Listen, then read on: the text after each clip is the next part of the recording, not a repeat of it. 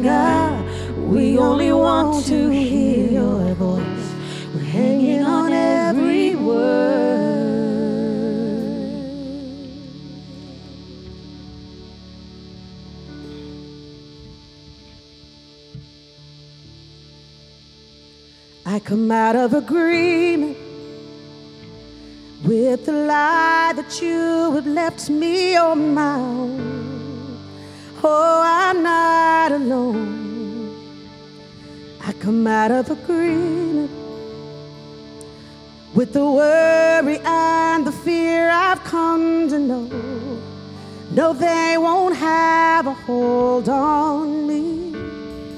Protector, you never, never, never let me go. You said you wouldn't leave me, and you won't. You're right by my side. Protector, I come into agreement with the truth that you are who you say you are. I can trust your heart.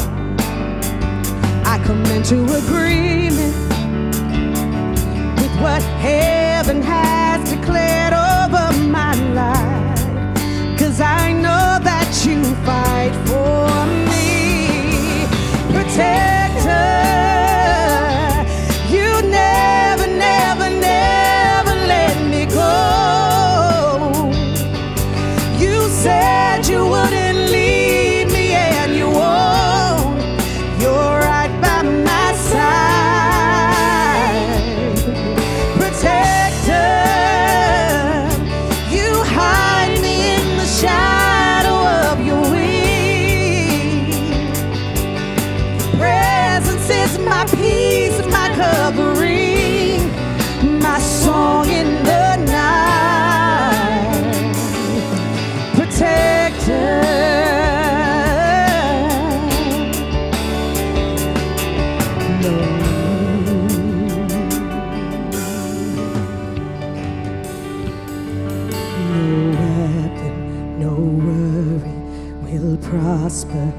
against me, no darkness, no evil will tease or torment me. No weapon, no worry will prosper against me. No darkness, no evil will tease or torment me. All power, dominion, to one name is given. My fortress, my freedom, my refuge, my Jesus. All power, dominion, to one name is given. My fortress, my freedom, my refuge, my Jesus. Oh, protector, you never, never, never let me go. You said you wouldn't leave me, and you won't. You're right by my side. Protector, you hide me in the shadow of your wings. Your presence is my peace, my covering, yeah, my song in the night. Protector, oh, protector,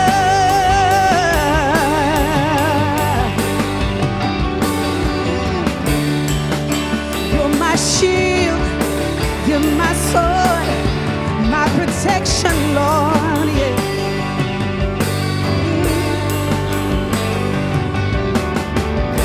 And everywhere I go, you're with me everywhere I go, yes. Mm. No weapon, no worry will prosper against me. No darkness, no evil will tease or torment me. No weapon, no worry will prosper against me.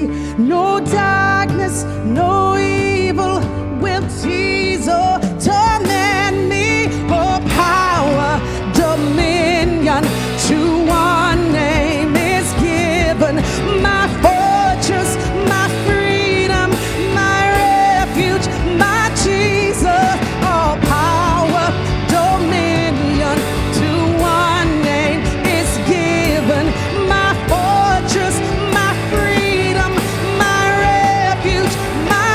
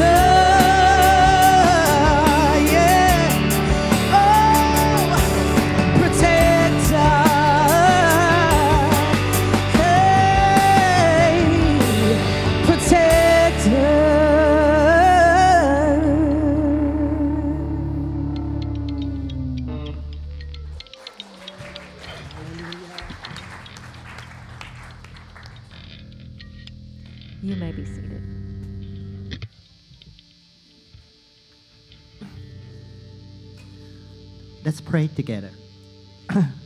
Dear Lord, on this day of the fall, fall kickoff of La Jolla Community Church, I pray that we may have the opportunity to rethink our priorities and place you first in our hearts. May today be the first day that we take concrete steps to draw ourselves closer to you. May we reach out to our community and bring them closer to you as well. Bless our children and students as they return to school. Protect them from evil, that they may grow not only technically and skillfully, but also in faith and godly wisdom. May we share the peace that you give us with those around us, and may we give ourselves completely to you and trust you fully.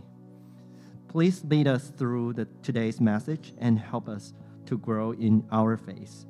In just Jesus' name we pray. Amen.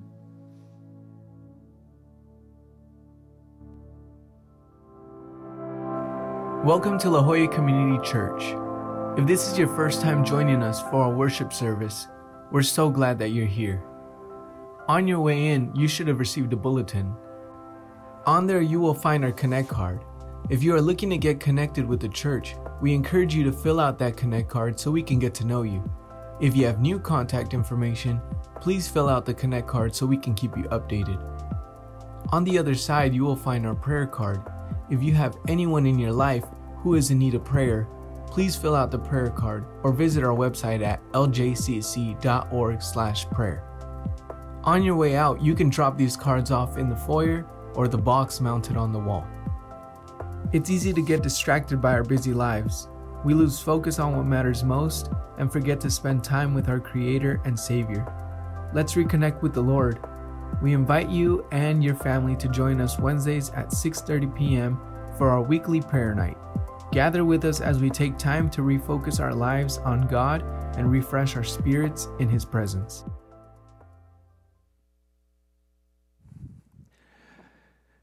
Well, hey, Hung Wei, thank you for that prayer, uh, the band, the music, my gosh. Um, I come to church for the music and the prayer. It kind of tapers off after that, so um, hang in there with us for the rest of the service. Uh, we are starting a um, a new series. We we tend to... I, I, I like to organize the year into series uh, rather than just one-off here, there, and everywhere, but to have some continuity in how we come at God's Word. I mean, some churches do this. They say we start in Genesis one one and we finish in Revelation. And and so they spend seven years just preaching through the Bible. There was a famous guy uh, in, in uh, Philadelphia who decided to preach through the book of Romans. It took him ten years. Um Children were conceived, people graduated, there were weddings and funerals over that whole time. Uh, the church said, is this the only thing in the Bible, the book of Romans? And this fellow's attitude was, well, if you had to get rid of all the rest of it, this is the one you want, right? So the idea of continuity is super important, and that's why we really, really, really encourage you to read through the Bible. To read through the Bible methodically is a great thing. Uh, we don't want to spend a seven-year series going from Genesis to Revelation, but we want to touch on all that along the way in any combination of things that we do each week. And so we tend to, I tend to, uh, we do sometimes book studies. Let's go through the book of Acts, John, whatever, Old or New Testament. Uh, otherwise, we we deal with themes. And re- the reason we deal with themes, it allows us, allows me to say, hey, here's something that might uh, touch you right where you are, but let's see where you're going to get the answers, to understand what, how you frame and understand whatever you're facing, whatever you're experiencing, whether it's success or failure, uh, fear and frustration, or absolutely ecstatic joy about living. And we want to do that so that in turn, as you're reading through methodically uh, your way through the Bible, uh, you're able to say, wow, these are the themes I keep bumping into.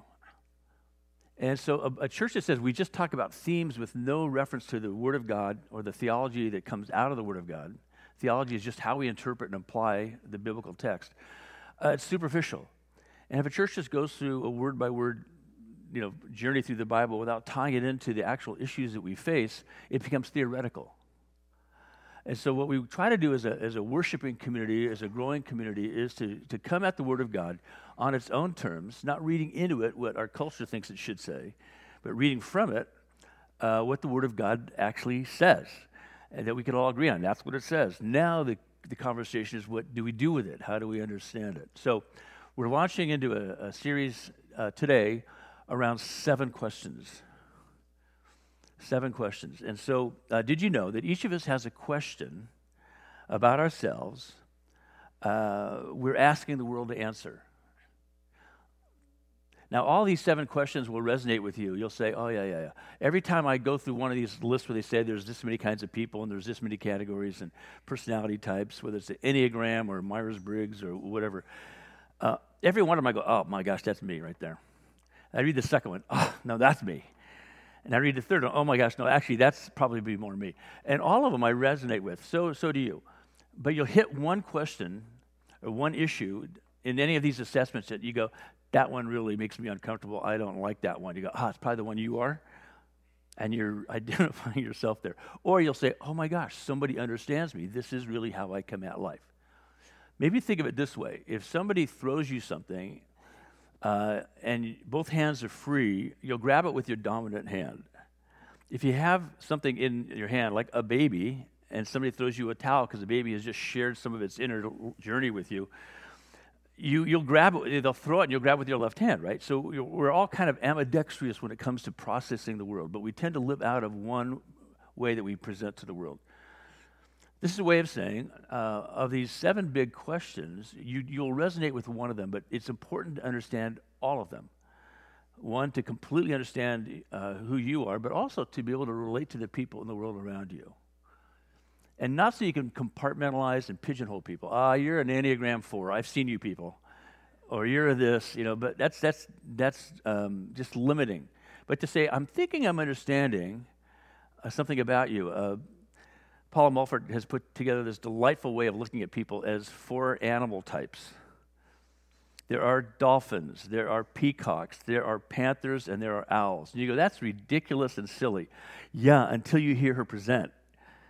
And pretty soon the whole room is buzzing, going, oh my gosh, I think I am a this, but with a little of this. And I won't take the time to go into all of them. Um, you can ask Paul uh, about that. But it's fascinating the way the Word of God wants all of us to come together and at the same time allows us to, to live out of a way of seeing the world that might be different from everybody around us. That creates conflict, but it's also a super neat complementary way to understand what's going on in you, the different ways you, you come at things, depending on what works and what doesn't, with the, with the person with whom you are married, the children in your family, the grandchildren in your extended family, the people with whom you work, and all of a sudden you realize, okay, this diversity is a really great thing if all of us are really trying to get to the same thing. Uh, that is, if we're trying to get to goodness and righteousness and that kind of thing, right? So, did you know each of us has a question about ourselves that we are asking the world to answer? Uh, um, I, I, a fellow named Mike Foster lives here in San Diego. We've had him come preach before. Uh, he's written a book called Seven Primal Questions. And he helps us understand what our primal question might be and, and uh, what we're asking of the world. And he helps us to understand that if we understand our primal question, we'll see that it's probably our primary superpower. Uh, I'm not going to be preaching from that book, but I'll be preaching on this theme. Uh, Mike comes at it from a standpoint of here's the, all the people I've worked with over the years and how, how I've come to understand what people bring to the party. Now, this doesn't discount any other assessment. This simply gives you a bead on on, on where people are living as they come uh, into uh, experiencing the world and expressing themselves in the world.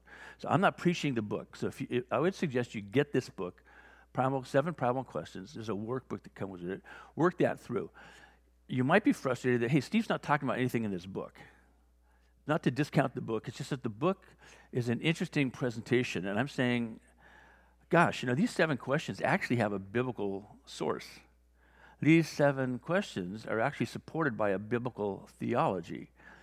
And so to start with the seven questions in a popular book is great, and and, and I'm not discounting anything he's saying. I'm just saying until you take it to a biblical source, it's just another book. Until you see a theological uh, understanding of this, taking what the Bible says and then interpreting it in a way that allows you to access the reality of this in the world, that's when they both come together. So the book is a great resource. Get the book. Uh, you'll, you'll thoroughly enjoy it. And so here's the seven questions.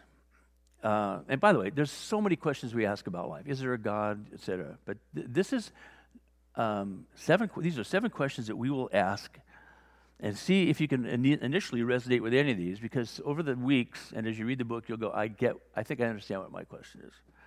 So the first question: am I safe? Am I secure? Am I loved? Am I wanted? Am I successful? Am I good enough? Do I have a purpose? These are seven questions, seven primal questions that we ask. Uh, I was testing this out, talking to a friend of mine uh, who's insanely successful by any standard you want to bring. Uh, not just superficial standards, power, prestige, fame, fortune, but of all the kinds of ways you could say that person is living a successful life. And I said, so of these questions, um, and he's very familiar with the content of the book. I said, of these questions, which is the one that you resonate with? He says, am I wanted? I'm like, I didn't see that coming. I had assumed you'd say, am I successful? And of course, you see, you can a- you can a- you can access an answer to your question through a lot of different avenues. Am I safe? Am I secure? Am I loved? Am I wanted? Am I successful? Am I good enough? Do I have a purpose? Have you ever had a problem with a person of authority, and, and it, the problem isn't yours, it's them, and the way that they're administering administering authority? Maybe as a as a plebe at the Naval Academy, some senior classmate, a wonderful person who'd said all the right things to get into the academy, you realize is a psycho. And now that he has control over, he's, now this that this twenty-year-old has control over eighteen-year-olds, It's it's the, the the the academy is run amok with dysfunction, and you realize what is going on here, right? Um, uh, well, I don't know. Maybe it's the fact that this guy doesn't really believe he's good enough, and so he's got to assert himself over all these other people to say, if you challenge me, you're threatening my the question I'm trying to answer. Now these questions are unconscious in us. Nobody walks around going, hey, Steve, am I am I safe? Steve, I'm Steve here. Are you, you know, am I? No, but we act out of them. And as I read this book, I thought, gosh, I can think of people I would ask as a younger person an innocent question of somebody in authority. They'd freak out. And I thought, gosh, was I being disrespectful, insolent? Was I just being seventeen? Asking a question of somebody in authority of whom I thought knew all things and had complete command of the universe. And if I was only twenty-five, I would too. If I was only thirty, you know, but in this high, say a high school teacher would flip out. And I thought, what did I do wrong? And another teacher took me aside and said, you did nothing wrong. You just pressed that guy's button. And now I understand what I was, the button I was pressing was that he was dealing with one of his questions. His question was, the, the answer he was getting from me about the question he didn't know he was asking was no. No, you're not good enough, or no, you're not this, or no, you're not that. Now, there's a whole other bunch of layers about that, um, but this is the, this is the practical practical reality of this. Sometimes we do what we do unconsciously, and it has incredible uh, consequences that we don't like. We wonder, I just have to try harder to be better. And it's not going to happen until you really understand the question you're trying to get answered. So life is better, makes more sense when you know your question. And underlying these questions is the wound we all bear due to our alienation from God. Now, Mike does a great job in this book, but I think I think Mike is writing a popular book, and he doesn't want to get into biblical stuff or theology because it won't quite have the result in the marketplace that he would like. It's not a not a criticism, it's just an observation. And so he would say, you know, we have to be self-healers. And we, you know, And I'm thinking, mm, that really sounds good, but let me unpack that a little bit. Actually, underlying these questions isn't our family of origin. You can't blame your mom and dad for the question you ask. You come out of a perfect family, and you're going to have a question. And it'll be influenced by your experience in your family, but it's really your interpretation and understanding of your family. Years ago, uh, twenty years ago or so, more, a little bit more, a book came out called Reviving Ophelia, written by uh, some psychologists, psychiatrists, about uh, young girls going through all kinds of horrible issues. I, I, I was a youth pastor at the time, and dealing with girls who were cutting and denying themselves food, and I'm visiting them in psychiatric wards, and and comforting, their, working with their families, and trying to understand the issues. Uh, and so the parents, of course, were saying, what did we do wrong? And these girls were smart. At, at eleven, they could have run the universe, and I would have been happy to follow their command. If you've ever been around a ten or eleven-year-old girl, just go with it. They are smart, they're articulate, they know how to get things done. Why by the time they're twelve, thirteen, fourteen, fifteen, are they upside down and inside out and and, and feeling like they're lost in the, in the cosmos? Well, the parents were so concerned it was their fault, and that what the psychologist ended up saying is, yeah, there's there's family dysfunctions that contribute to this, but for the most part, the families we're seeing are really working hard to get it right, but we live in a toxic culture for girls. A toxic culture that gives girls a thousand and one messages about what they're not, what they should be, what they could be, what they will never be. Expectations, limitations, big, bold messages, super subtle, understated messages, and these girls were just not able to cope with it. Who could? We all get these messages. We all live in a toxic world. Well-intentioned, well-meaning, but toxic. And I'd like to blame everybody in it except for I'm part of the toxic world. I'm part of the dysfunctional system. So this is the, what the Bible tells us. Underlying all these questions is the wound that we all bear due to our alienation from God. And the root of our woundedness is described in Genesis chapter three. And I won't go into Genesis chapter three. One and two are, are describing creation from two different perspectives, complementary perspectives. This is creation, a good creation. All things that God has done are good. And in chapter three, we see a, a dilemma, uh, a significant crisis moment where humankind says, thank you, that's a wonderful contribution, but I think I can take it from here. I got a better way to go.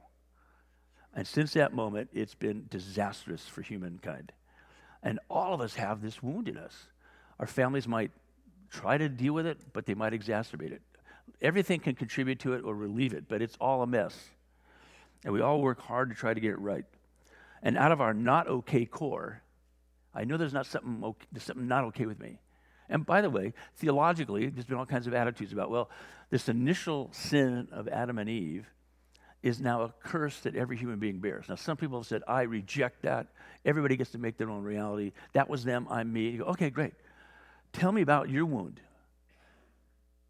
If it's not from Adam and Eve, where does your wound come from? And even if it is from Adam and Eve, you're still responsible for your wound. It's not your fault, but you're responsible for dealing with it. Um, others, you know, have said, well, just just pretend it's not there. Well, that works really well for like two seconds until you either you have your next thought or somebody walks in the door with a thought. So out of our not okay core, we yearn and long for a yes to validate our core need. We're asking these questions because we're alienated from God, therefore we're alienated from ourselves, therefore we are alienated from one another. And all we're trying to get to is yes. So when I when I talk back to the person in authority, no matter how respectful I am, even if I'm, if I'm an immature adolescent, they're going to be on the defensive and go, whoa, whoa, whoa, I'm hearing no. I'm not whatever I think I need. I'm looking for yes here, buddy. And if you're in a system that requires that person in authority, allows that person in authority to have to be vicious or dysfunctional under the color of authority, they, they have a right legally to expect yes. Compliance, and you're not complying, you know this is B S. But if you if you push back, they go, ah, oh, well, I think we need to come out of the car, just sit here, you know, and, and this is the umpteenth time uh, this black kid's been pulled over, and and and they're going, well, hey, uh, I'll tell you what you, you and the whole system can do with yourselves. And the policeman goes, ah, okay, here's what's going on. And you know, we get these we get these scenarios. And we can paint them in every possible combination you want, but it's at it's some level of that. This not okay core yearns for yes. Validate me. And how it works in marriage is often uh, men desperately want their wife to validate them. Women want the men in their lives to validate them. Children want their parents to validate them. Parents want their children to validate them. It's all reasonable when you look at it. You have a need. There's nothing wrong with having a need, but there are implications of having a need that is unresolved. You see where this goes? So psychologists could say, who, if they were secular psychologists, who the million great Christian the- psychologists, but if, if a secular person said, that's that theology, that you, you've been burdened with that theology, that whole sin thing, it just crushed your spirit. You go, no, the whole sin thing has revealed reality, and my spirit is bummed out because I'm living reality. You can't talk me out of it, psychologist. The psychologist needs to say, you know, it's funny, we have a theory exactly like that, but we don't tie it to theology. So where you, you bump into this reality all over the place, and either you have somebody telling you with good intentions, deny it, or I get it, I, I know, put it on someone else, blame somebody, scapegoat it. Or what do you do? Ah, maybe I should just face it and deal with it and figure out what the implications are of it. I, I love the way the, the people in uh, the twelve-step programs roll. They don't show up and spend the first night, I think. Um, I've been to some A A meetings. Some people say, well, you talk about it like you know about it. Come to the meeting. I went to the meeting. I thought, well, just what I thought it was. They don't start with, another great thing about me and what brings me here tonight. They start with, I am a mess, and I have no control over it, and I don't know what to do with it, so here I am. And, you know, welcome, Steve, you know, whatever. The, you know, they create this environment where a person can say, I'll own who I am. And you don't have to show up knowing what to do about it. And they give you a structure and a process. Are we, are we together on this so far? So we're not talking about, oh, he, now he's talking about therapy. Yes, I am talking about therapy because all Scripture is therapeutic.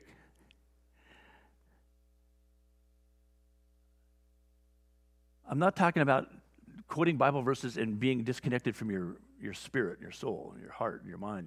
No, I'm saying it's an integrated whole.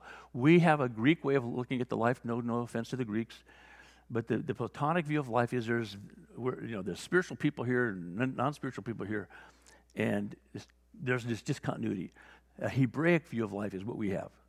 We're a complete whole created by God, and if we deny the fact that Our, we're a complete whole, we'll deny the necessary things we need to do to unify and integrate that whole person.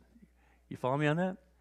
This is why we are absolutely enthusiastic advocates of the Bible as our foundational text. And this is why we don't like it when people misuse the Bible or abuse the Bible, and we don't like it when people dismiss the Bible or disrespect the Bible because they're cutting themselves off. It's like a thirsty person denying water. I'll have the sand, please. More salt, please. So, God, coming into the world in Jesus the Messiah, answers these questions with yes. This is the amazing thing. J- Jesus is God's yes to the questions we're asking. Am I safe? Yes. Am I secure? Yes. Am I good enough? Yes. Good enough in a context. Let's put that in context. You were made good, and Christ is enough to help you find that goodness that you yearn for and, and believe should define you. And so we see in Second Corinthians uh, chapter one, for no matter how many promises God has made, they are yes in Christ. All those promises you see in the Old Testament, all these statements from God are fulfilled in Christ, who says yes. If we take that as a superficial thing and just superficially say yes, Jesus is my yes, and deny what he's saying yes to, a, a, a transformation, a redemption, a salvation, uh, we cut ourselves off even from the yes. So we have all kinds of ways of gaming this as people. But until we come to terms with the fact that no one but God can fulfill us, we'll expect people to. Of course, God uses wise people to help us, but ultimately it's the Lord who heals us. There's no such thing as a self-healer. There's, there is such a thing as a responsible person and a responsible helper. Years and years and years ago, a, a wonderful Catholic theologian named uh, Henri Nouwen, Henri Nouwen, Henri Nouwen, uh, brilliant, taught at Yale, taught at uh, all these great Ivy League schools, uh, eventually said, you know, I think I might be hiding behind my academic prestige. He left the safe environments of the Ivy League, and he went to work in a house for people with serious, serious mental issues and emotional issues, with, with, with birth issues that rendered them Uh, with a lack lack of capacity to live on their own in the in the world. And he went to this house called Dayspring, and he was treated like everybody else. Somebody who didn't know who he was would just say, hey, Henry, and make some observation about Henry that was true. And Henry was like, what? Do you understand my credentials? You know, and so he realized, oh my gosh, I have been hiding. So it was a very powerful thing. And he wrote a book called The Wounded Healer. He said, if I, if we don't understand our own wound, how do we help other people with theirs, right? We all walk with a limp, but we all walk together in Christ. So it's the Lord who heals us. uh, the early church had a had an interesting, well, you know, he had all these smart people that God was raising up to minister to the people's needs. And uh, they, they kind of a, a attracted a popular way of, of people talk of them. They would call them iatros te suche. It's a Greek phrase, iatros, doctor, tes, of the suche soul. These are like doctors of the soul. These are people God uses to wisely come alongside us with compassion and help us process who we are in Christ and the dysfunctions in our life. Iatros te suche was flipped in the nineteenth century to be psychiatrist, a healer of the soul, a doctor of the soul, but ultimately a person who brings us to a place where healing can happen. No therapist ever says, I heal people. No doctor ever in her right mind says, I heal people.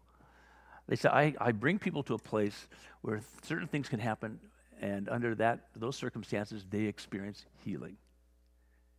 Powerful. Never discount a doctor, a therapist, a social worker. They are they bring powerful healing resources to us, but if we don't ne- responsibly, res- take, you know, take charge of our own lives, uh, we'll miss the healing even that these resourceful people bring. So understanding ourselves and taking responsibility for ourselves is a necessary condition. Yeah, but we're all saved by faith. It's a gift from God, not by works, but by grace. Yeah. Have you received Jesus as your Lord and Savior? That's a necessary condition of engaging in this incredibly good news. You see where this goes? Making an effort to respond to God and to apply what God is teaching you is not works righteousness. It's the good work of His righteousness in us. Grace has legs. Grace goes somewhere. When you have God's grace, you can ship stuff like love, joy, peace, patience, you know, all the fruit of the Spirit. Okay. So otherwise, uh, if uh, if we think that's the case, we'll be trying to heal ourselves, but uh, ultimately no one can heal themselves, and we so we turn to God to find rest for our souls. That's what Jesus said, come, take my yoke upon you, find your rest in me, learn from me, right? And you find rest, not just in kick back for your souls, but you'll find a sense of peace, shalom, in your soul. Otherwise, we will demand of others what God alone can provide. If you're having a big problem in your family right now, it's because somebody is expecting you to provide something only God can. If you're having a problem in a friendship, in a relationship, in a church, in a company, there's people with expectations usually unexpressed, that's more convenient, unexpressed expectations that the people around them should provide what God alone can.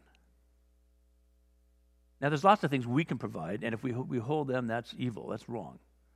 If we hold love, withhold love from a kid, withholding a B M W from a sixteen-year-old is not evil. Just to clarify that. In fact, you might make a case that to give a B M W to a sixteen-year-old is evil. As I sat before the dad in Newport Beach, who said, ah, damn, son, what did your kid do this time? Well, I wrecked the Beamer. I said, well, seventeen-year-olds do that kind of thing. I said, what are the consequences? He goes, oh, I just, I'd shoot him out. And we had a more colorful way of saying it. And he said, I said, then what did you do? He goes, I got him another Beamer. Like, hey, can we talk? I think your son is the identified problem. I think you might be the source of the identified problem, right? We will demand of others what God alone can provide, and we'll try to provide for, for others things that really are setting them up for disaster. All right. These are the first several paragraphs of the sermon. I've got like nine more pages of stuff, so I will try to go through a lot more, a lot more quickly. So the first question is, am I safe? And uh, do you resonate with this question? Probably generally everybody says, yeah, yeah, that's a good question to ask. Uh, maybe in a sense you go, oh my gosh, I think that's my question. So hang in there. On a scale of one to ten, how safe do you feel? Uh, what's your tolerance for risk? Uh, if you want to do a little quick personal history, did your mother, before you left the house, ever say, hey, do you need a sweater? And you were forty. Do you think your mom might have a concern about safety? Uh, yeah. Yeah. Yeah. If if dad comes home with the son and says, oh, my gosh, we had so much fun riding motorcycles, and uh, the, the mom's kind of shaking her head, and she goes, okay, we got to get cleaned up now and get ready, because, you know, tomorrow is his first day in kindergarten. And, and the mom's thinking, thank God he came home alive, you know. The husband, not so much. The the kid, I think I could still work with him. Um, on a scale of one to ten, do you feel safe? What's your tolerance for risk? Ha- okay, let me just take it to another level. Have you ever been robbed? Have you ever been mugged? Have you ever been assaulted? Were you bullied as a kid? Now it's starting to get visceral for you. I, I, I don't. This is not my, my question. It's kind of one of my questions, but it's not my main question. But I'm, my, it makes my stomach kind of start to churn thinking of this, you know. And if you're a person who lives out of a, the safety question, you're going, oh, this is horrible.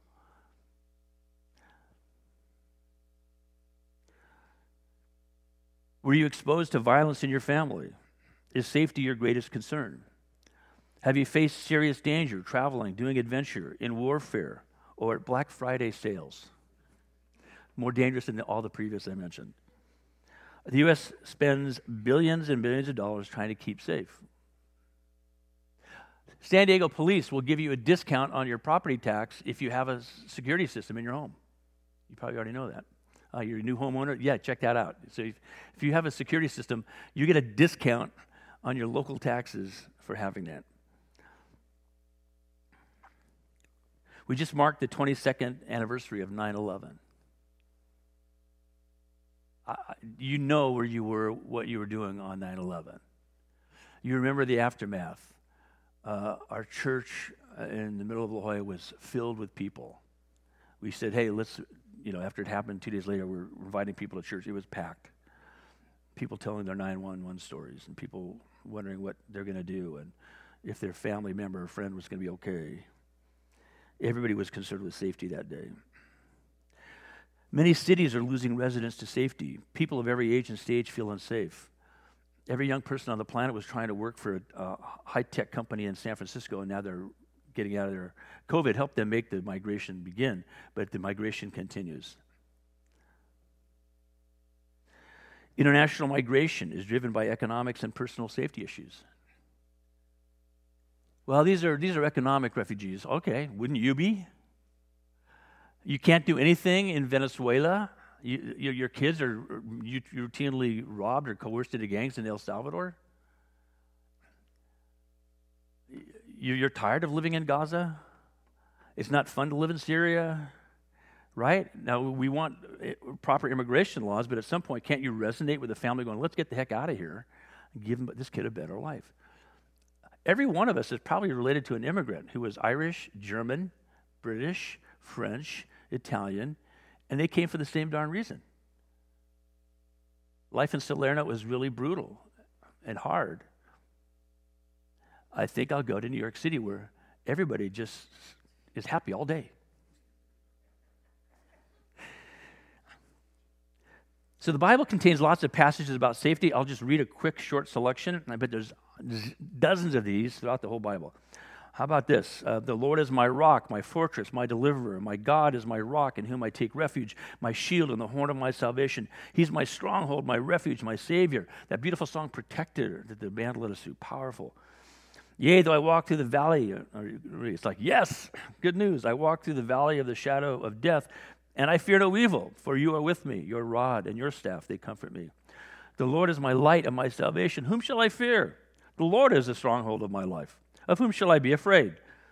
The Lord is good, a refuge in times of trouble. He cares for those who trust in him. I have told you these things so that in me you may have peace. In this world you will have trouble, but take heart, I have overcome the world. So we say with confidence, the Lord is my helper, I will not be afraid. Just a tiny sample. Is this, is this the, the, the Bible of wishful thinking? No. It's a Bible of right-sizing our understanding of reality. And so we wisely avoid dangerous people, dangerous situations, dangerous locations, but life is more than safety. Uh, last week, Mark Dickey was thirty-four hundred feet under the earth, one of the premier cave explorers in the in the world. In the process of going down into that cave in Turkey, some crazy intestinal thing hit him, and now he's has blood and, and bad stuff coming out of every pore, every orifice of his body, and he's thirty-four hundred feet below the earth, and he can't move. He's so depleted.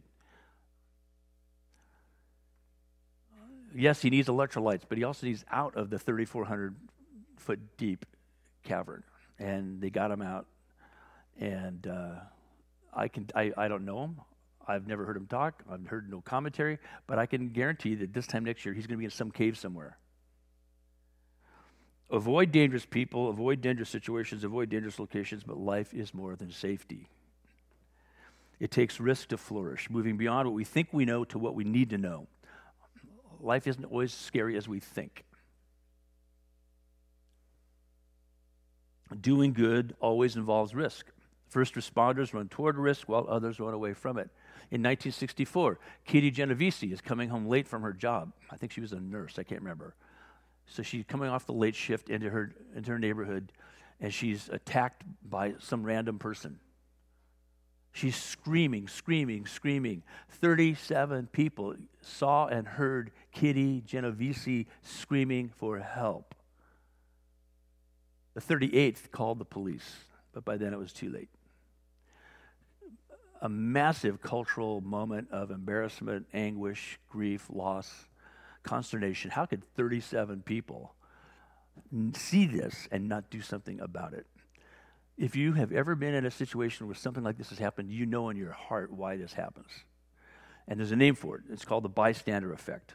We naturally crave safety, even at others' expense. But the opposite of playing safe, the opposite of playing it safe isn't to be reckless.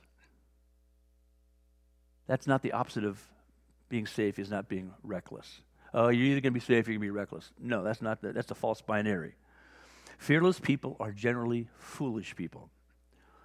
I'm saying foolish because my mom said it's always bad to say stupid.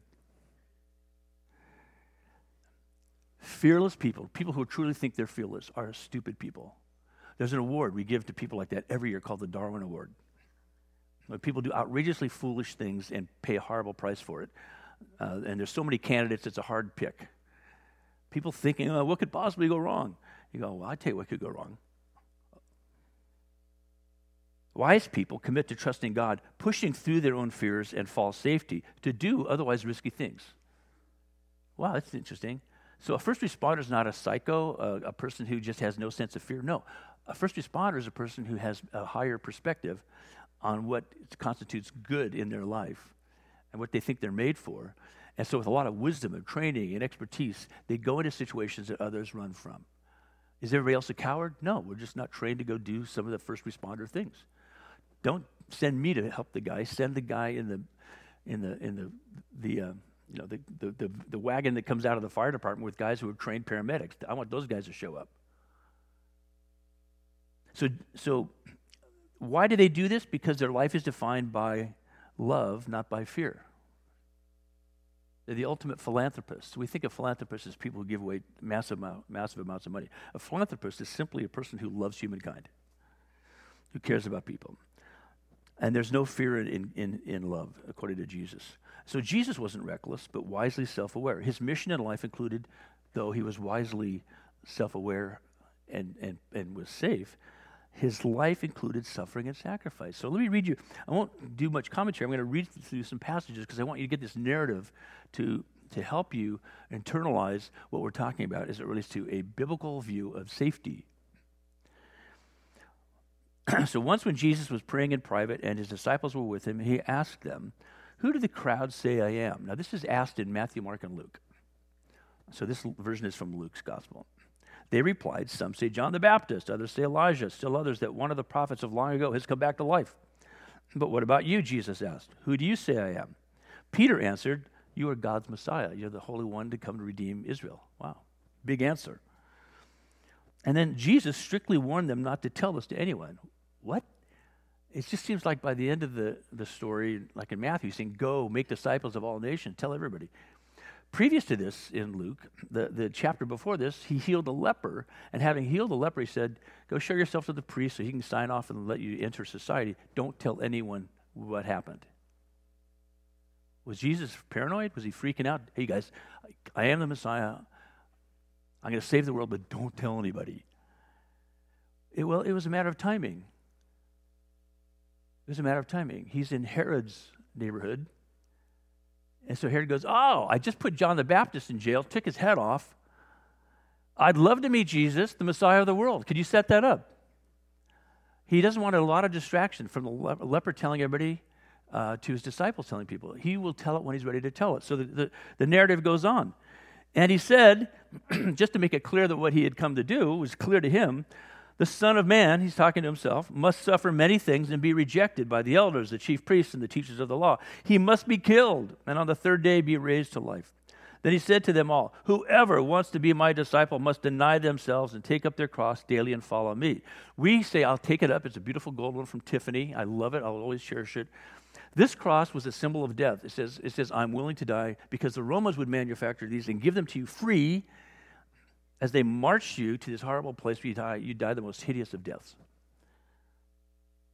For whoever wants to save their life will lose it, but whoever loses their life for me will save it. What good is it for someone to gain the whole world and yet lose or forfeit their very self? Wow. A couple of chapters later, we read this. At that time, Pharisees, teachers of the law, came to Jesus and said to him, now we don't know how they said it. If they were really actually being friendly to him, hey man, I got to give you a heads up on this. Or, hey, you're so brave. Let me tell you what's going to happen to you and see what you do with it. We don't know. But here's what they said. Leave this place and go somewhere else. Herod wants to kill you. He replied, thanks, man, I'm going to hide. He said, oh, really? Go tell that fox who's sneaking around doing mischievous and, and evil things to his own people, I will keep on driving out demons and healing people today and tomorrow, and on the third day I will reach my goal. In any case, I must press on today and tomorrow and the next day, for surely no prophet can die outside Jerusalem. Jerusalem, Jerusalem, he goes down, quotes, Jerusalem, Jerusalem, you who kill the prophets and stone those who sent those sent to you. How often I have longed to gather you, your children together as a hen gathers her chicks under her wings. What's that? It's a beautiful picture of safety. I wanted to, I wanted to make you safe. And you were not willing. Look, your house is left to you desolate. And yet he's still willing to press on, knowing that prophets had come over and over and over again, saying, hey, come to the Lord. Look at all these safety things. Your safety's in him. And they're going, yeah, I think we can handle it. So Jesus was never insensitive to his own or other's safety, but he lived a bigger, better, larger version of safety. And this is what we're talking about today. It's okay to say, am I safe? But if the answer is, I'm asking everybody, hoping to get the right answer, and not, yeah, I'm safe because I'm in the Lord. And so all the crazy things that life could throw at me and unfortunate things that might befall me, I'm going to take on because I am safe in him. Very different attitude than any mature, what could possibly go wrong? Or the cynical, hey, it's dangerous out there. Don't do that trust of God thing. It's bad. Jesus wept over Jerusalem because he empathized with the fears of the people he came to save. In love, by love, for love, with love. Jesus sacrificed his own comfort and his own safety to save us. And so he says to his disciples that last night together, I've told you this so that my joy may be in you and that your joy may be complete. My command is this, love each other as I have loved you. Greater love has no one than this, to lay down one's life for one's friends. I got to die for people? Well, way before that, you got to actually put up with all their inadequacies, insecurities, infallibilities, or fallibilities. Yeah, you got to accept your friend when they do boneheaded things. You got to forgive your friend when they do things that hurt you. You got to deal with your friend when they're going through really annoying, hard things of their own making. You're going to have to be there for your friend when they're going through things of not their making, but that are, are crushing them. That's laying down your life for people. It's always, usually, sometimes, possibly inconvenient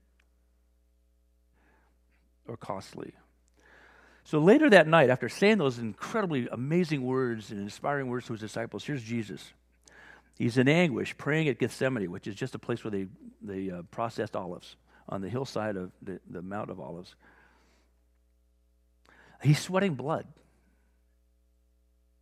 That sounds like maybe high anxiety. Yeah. Sweating blood. I've been scared before. Uh, I mean, I've had people point guns at me. I've, I've had people threaten me. I've put myself in danger doing fun things, and like, oh my gosh, why was I? What was I thinking about? But I've never sweated drops of blood. I've come home with blood all over me, but it, it wasn't because I was sweating drops of blood. This is an insanely uh, provocative and insightful passage we get here. The Platonic people go, see, therefore he's, he's bogus. He can't be God. God would never do that. He would never get that close to people who are so screwed up that he would have to do it, first of all. And because God's God, he'd be so removed from that, it would, he'd never be in that situation. This compromises Jesus' claim to be God. And we're saying, no, I think it might be confirming it. Father, if you're willing, take this cup from me. Yet, not my will, but yours be done. He's about to do something dangerous in the name of love. He prays for a safer way, but he knows what he needs to do. Not my will, but yours be done. An angel from heaven appeared to him and strengthened him, and being in anguish, he prayed more earnestly, and his sweat was like drops of blood falling to the ground. What was he praying to, to go forward after this? I'm presuming, Lord, so strengthen me to do what you've called me to do, what I've come to do. Help me to fulfill my mission. So that when he died on that cross, what was his last word? Tetelestai. It is finished. It's complete. It's done. Now, one final passage just to bring it home again. I am the good shepherd. The good shepherd lays down his life for the sheep. The hired hand is not the shepherd, does not own the sheep. So when the, he sees the wolf coming, he abandons the sheep and runs away. Then the wolf attacks the flock and scatters it. The man runs away because he is a hired hand and cares nothing for the sheep. I am the good shepherd. I know my sheep, and my sheep know me. Just as the Father knows me, and I know the Father. And I lay down my life for the sheep. No one takes my life from me. I lay it down of my own accord. I have authority to lay it down and authority to take it up again. This command I received from my Father. So I leave you with a question, and it's this. I'll start with myself. Am I safe? Are you safe? Yes. Yes, I am safe. Yes, you are safe, though we don't always feel like it. We don't live by foolishness or recklessness. We live by faith in the Son of God. And therefore, we have no fear in the sense that we keep giving our fear to Him and saying, Lord, teach me how to love in the face of this fear. I don't deny I'm fearful. I'm confessing my fear, and I'm claiming the faith you give me. So loving wisely in the power of Jesus is the safest way to live in a scary, scary world. Would you agree? And if you don't agree, I, I, I would beg you, plead with you, to consider that that is, in fact, the safest way to live in the world. Not discounting anything you've been through, not discounting the very real feeling of being unsafe, but there's nowhere to go with it but here. Bring it to Him, and we're going to answer every question in this same kind of context as we go forward. So, Lord Jesus, thank you that meeting us for meeting us in this place of fear and desperation, or, or that place of wishful thinking and, and false confidence and bravado. Meeting us in our ignorance or arrogance, meeting us where we need to be met, Lord, in the deepest part of who we are. Helping us find an answer to that question and all these questions in you. That your promises all result in yes. And so, Lord, we pray that we could learn what that means and how to live into it. We pray this in the high and holy name of Jesus, our Lord and Savior. Amen. Well, let's, let's conclude our worship time uh, with an offering, you offering yourself to Him. Um, no money is involved. It's you is involved. Uh, don't send money as a substitute in this offering. You can give money. We, we, we, we, we love the fact that the people of God are generous and allows us to do what we do. But right now, your offering is you, as you bring your primal questions to Him. Let's, let's worship the Lord together.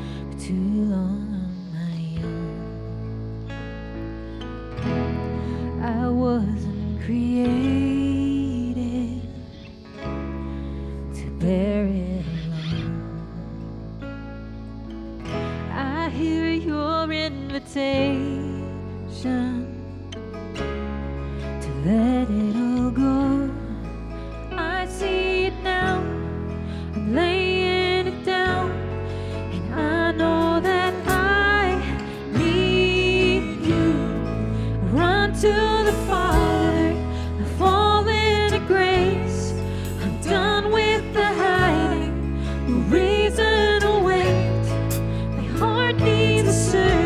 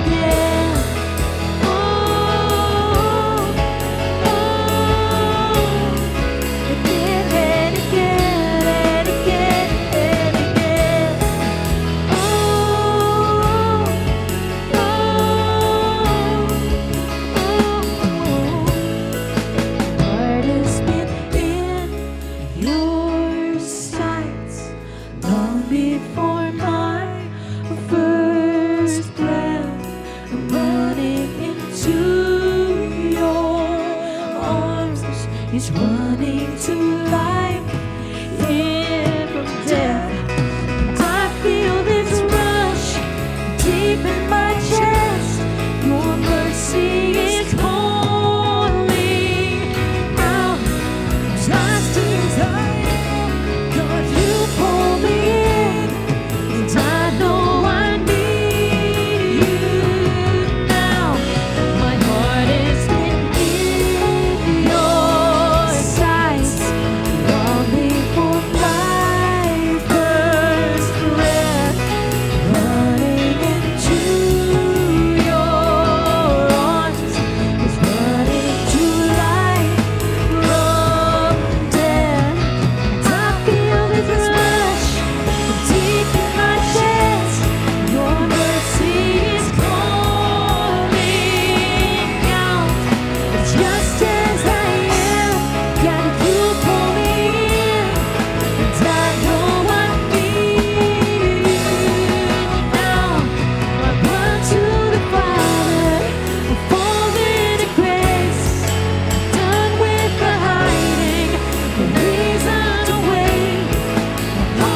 needs a surgeon, the soul needs a friend, so I run to the Father again and again. I run to the Father, I'm all in a grace. I'm done with the hiding, the reason away. Heart found a surgeon, the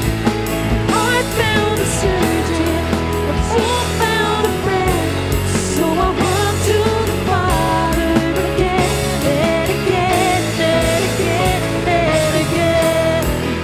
Oh, oh, again and again and again and again. Oh, oh, again and